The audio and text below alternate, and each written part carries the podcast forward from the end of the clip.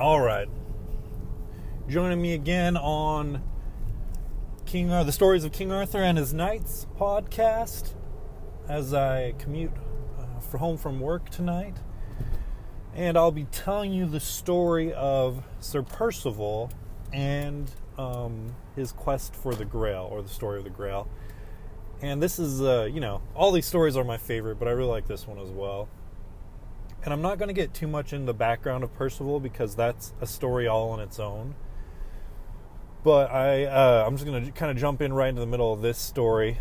So uh, yeah, buckle up and uh, let's get let's get to it. So Percival, as many of you may or may not know, he he was one of the greatest of the knights, and he got there right around the same time as King Arthur was kicking everybody off to go uh, search for the Holy Grail.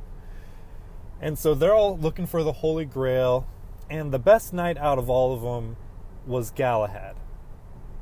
And Percival really, really wanted to see the Grail. He wanted to be there, you know, be one of the, the greatest knights that was able to, you know, to see it and to have found it in this quest. And he knew, was pretty sure that Galahad would be the one, one of the people that was there. And so, you know, he thought about it. He's like, what am I to do? I'm just to tag along with Galahad. So, you know, he catches up with Galahad, says, "Hey, Galahad, um, you know, like I'm. How about we team up and do this together? I feel like we could really, you know, benefit each other and searching for this Grail." Galahad, uh, from all the stories I read, doesn't seem like he's got the greatest of uh, people skills. And so he just kind of ignores them, gives them, brushes them off, just you know, he just doesn't care. Like Galahad's uh, all about his own honor and like doing things the right way, and he just doesn't see Percival, you know, helping him out, joining forces, any benefit to to his quest, and so he just kind of brushes him off. Percival's like, well, you can brush me off all you want, but I'll just follow you and still find it.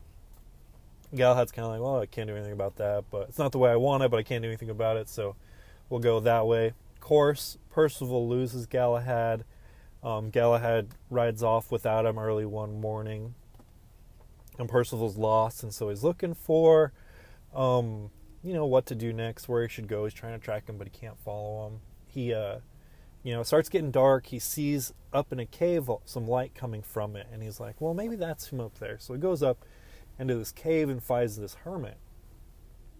It's not Galahad, unfortunately. And so he starts talking to the hermit, and the hermit's like, Oh, you know, like I've actually got some pretty good information for you about this quest that you're going on. Percival's like, Great, tell me all about it. And so the hermit, you know, goes into a little bit of it. And one of the big takeaways that uh, Percival gets from it is that he has to remain chaste or pretty much not have sex with any women while he's pursuing the grail. And Percival is a young knight. Um, you know, I guess probably a lot of the other young knights were thinking about this, but he was just kind of wanting to get into being a really good knight. He wasn't worried about that whole aspect of things. So he's like, that shouldn't be a problem. Like, I don't care. I just want to find the Grail. And so he asks her, the hermit, um, "Hey, what about Galahad? Should I can I find him? Tag along with him? Where is he? Can you, what can you tell me?" And the hermit's like, you know, like that's really not your path for this. Um, everything's gonna work out. You'll see it, but uh, you know, just just just you know, just don't sleep with anyone. And Percival's like, okay, well, whatever.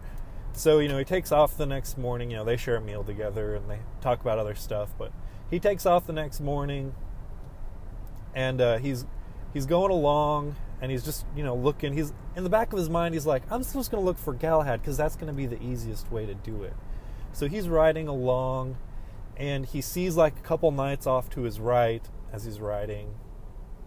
And they're going kind of fast, but he doesn't really take too much notice of it. And then pretty soon as he's riding along, he sees like some more knights and some people on the ground, and they're also going kind of fast. And he looks over to the knights on his right, and they kind of look like they're coming at him. And then he looks to his left, they're also coming at him, and he starts to realize that these people might not have the greatest of intentions towards him. So, um, you know, he like cinches his horse straps, he buckles on his armor a little bit tighter, grips his shield, and gets ready for a knockdown drag out war because he is way outnumbered But Percival is a great fighter and he's a great knight. And so even though he's outnumbered, he's he's not um, disheartened by it at all. He he's just ready to get in there and, and duke this out. So he, he gets attacked and he fights like a total champion. He is wheeling his horse around. He's he's stabbing with his spear and hitting people off their horses and hitting people on the ground until his spear breaks, which you know is to be expected. So he pulls out his sword and he's you know just doing a great job knocking people down, getting them. They get his horse though, and his horse goes down. And then a knight in full armor on the ground is much less deadly than a knight in full armor on a horse. You know, he's he's definitely at a disadvantage now, but he doesn't stop for a moment. He's reaching up and pulling people off their horses and fighting the guys on the ground. He's just a great knight, so he's he's doing great, but he's starting to fatigue a little bit and he's starting to not hold his own against these overwhelming numbers. About 15 or so people attacking him. And uh, he's starting to get pretty worried that he's not going to make it out of there alive when all of a sudden this flash comes in and a white and red shield just plows into the knights that are there. Within minutes, everyone's on the ground, dead or injured or passed out, and uh, Percival's standing there, you know, unharmed, mostly unharmed, and he looks up to see who has who has rescued him. And the knight lifts up his his visor and Percival goes, Galahad, hey, it's great. You know, crazy to run into you like this. Um, you can see I don't have a horse anymore. Thank you for rescuing me. Um, let's tag along. Let's get this Grail thing, you know, knocked out. And Galahad just kind of looks at him and rides off. Doesn't really even give him much of a response. And Galahad's like, or Percival's like, hey, I don't even have a horse. Can you help? Can you at least like help me get a horse? And Galahad's just gone. He doesn't doesn't care. And so Percival's now on the ground walking and so he you know has no other choice but to just keep going look for a horse or look for somebody that can help him out. So he uh you know is walking along. He sees a little bit of a clearing and it looks like there's some smoke coming up out of it. So he he ducks into the clearing and he sees a tent there. He's like oh hey this is great. Um tent maybe there's somebody here that could help me out. He goes in there sees this beautiful you know, fairly young woman. And he says, Hey, I'm a knight from King Arthur's court. You might have heard of us. The round table is kind of a big deal. Um, I'm looking for a horse. Would you be able to help me out at all? And she goes, Oh, actually, I have this beautiful horse um, for that I could let you use. And he goes, Oh, great. And so he goes out there, and there is this enormous black horse just rippling with muscle. And he's like, whoa, this is a really, really nice horse. Are you sure you, are going to let me use it? And she's like, oh, actually, you can just have it. And he's like, what? Really? I mean, okay, you're, you're sure with that? She's like, yeah, fine. It's, it's all yours.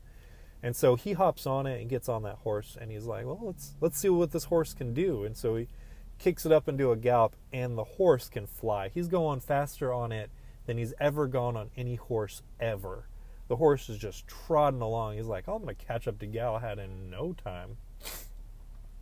So he's he's doing great. He's riding along, and then he sees a, a cliff up ahead leading off into the ocean, and uh, he's like, oh, I should probably slow down if I don't want to go into that go off that cliff. So he starts pulling on the reins.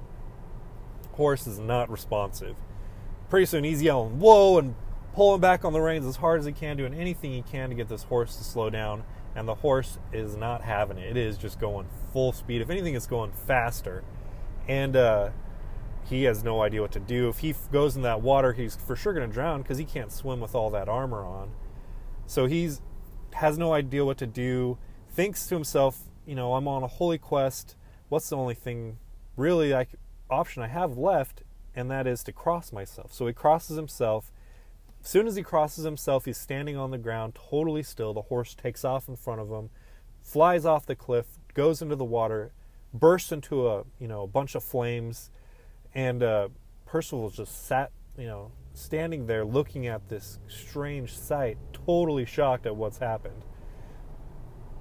And uh, he, he's like, "Whoa, that was that was pretty crazy, I guess." Man, this has been a wild day. So he's like, I guess I'm back on my feet, so I um, guess I'll get walking. So he stays, starts off walking again. Pretty soon, he starts hearing some pretty strange noises. And he's looking around, trying to see where these noises are coming from. Comes upon another clearing, and in the clearing, he, he sees this lion fighting a pretty enormous snake. And the lion is, you know, is doing its best against the snake, but the snake is just huge and so Percival, you know, surveys the situation for a, little bit, realizes that the lion looks to be the more natural of the two animals, and goes over to assist the lion. And so the lion's swiping at the snake, and you know the lion turns attention to Percival. The lion bites the snake. Um, the snake turns back towards the lion. Percival, you know, gets a few hits in they get it distracted. Percival chops off the head. The snake's done. Uh, he's standing there leaning on his sword, and he hears a voice say, "Thank you very much for assisting me there." And he turns around and he's like, "Who's who said that?" And he hears the voice say, "I did." And he looks and he sees the lion. He's like, "Am I, am I talking to you?" And the lion says, "Yes, you are." And he's like, "I know lions could talk." And he's like, "Well, they usually can't, but you know, I'm you know, here to assist you a little bit on your journey. And uh, just want to let you know that you know that was an emissary of the devil. You're you're still good on your quest. You know, stay true to the path that you're on, and um, you know we'll, we'll, we'll I'll be able to help you out. And so, you know, Percival's like, "Oh, great!" And so he's like, "Well, what should we do?" And the lion's like, "Let's go down by the seashore. You know, you're gonna have some visitors." And so Percival's like, oh, all right, that's great. And so they go down to the seashore. You know, they're talking, having a good time. Percival leans up against the lion as they uh, are, are talking there and falls asleep. And in the morning, he wakes up. The lion's gone, but you know, it's kind of be expected. And uh, he's just sitting there. He sees a ship off in the distance, and the ship looks like it's coming in. Pretty soon, the ship weighs anchor. Uh, a little boat comes up the guy gets out of the boat, kind of nods to him, and starts starting a fire. And uh, the ship goes back out, comes back with some more people, and uh, they they've got a whole bunch of food with them.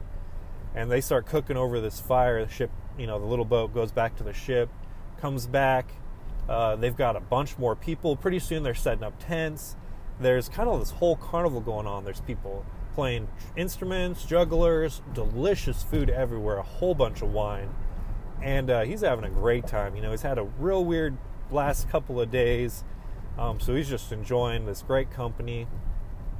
Pretty soon he starts making eye contact with this really beautiful woman. And uh, she's holding his eye contact pretty good. And, uh, you know, they start talking. He's had quite a bit to drink and uh, they're having a pretty good time. And pretty soon he finds herself himself in her tent, and uh, starts taking off her clothes. Pretty soon she's totally naked, and he's almost there. And uh, as you know, he's he's continuing to take off his clothes. He looks down on the ground and sees his sword, and on the sword he has you know this decoration of the cross. And at once he remembers his mission and to, to find the, the grail and how he had to keep himself chaste during this mission. And so he does the only thing he can think of once again, crosses himself, poof, everyone's gone, totally disappeared. No woman, no fire, uh, just kind of a lingering smell of the meat that's been cooking, and he's once again left alone on the beach. So he pretty pretty baffled by everything that's going on uh, doesn't really have any other options, just goes back to sleep. Um, and while he's sleeping, he has some pretty interesting dreams. And he, he dreams of a woman riding a lion and a woman riding a serpent.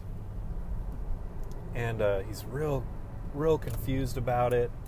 Um, you know, he's he saw the lion, he saw the serpent, he's not sure what it means. He wakes up in the morning, another ship's coming in. And he is like, I'm not going to get I'm not falling for this trick twice. He's got his hand on his sword as uh, the person disembarks, and the person disembarks wearing a, a, white and gold tunic with a lion on it.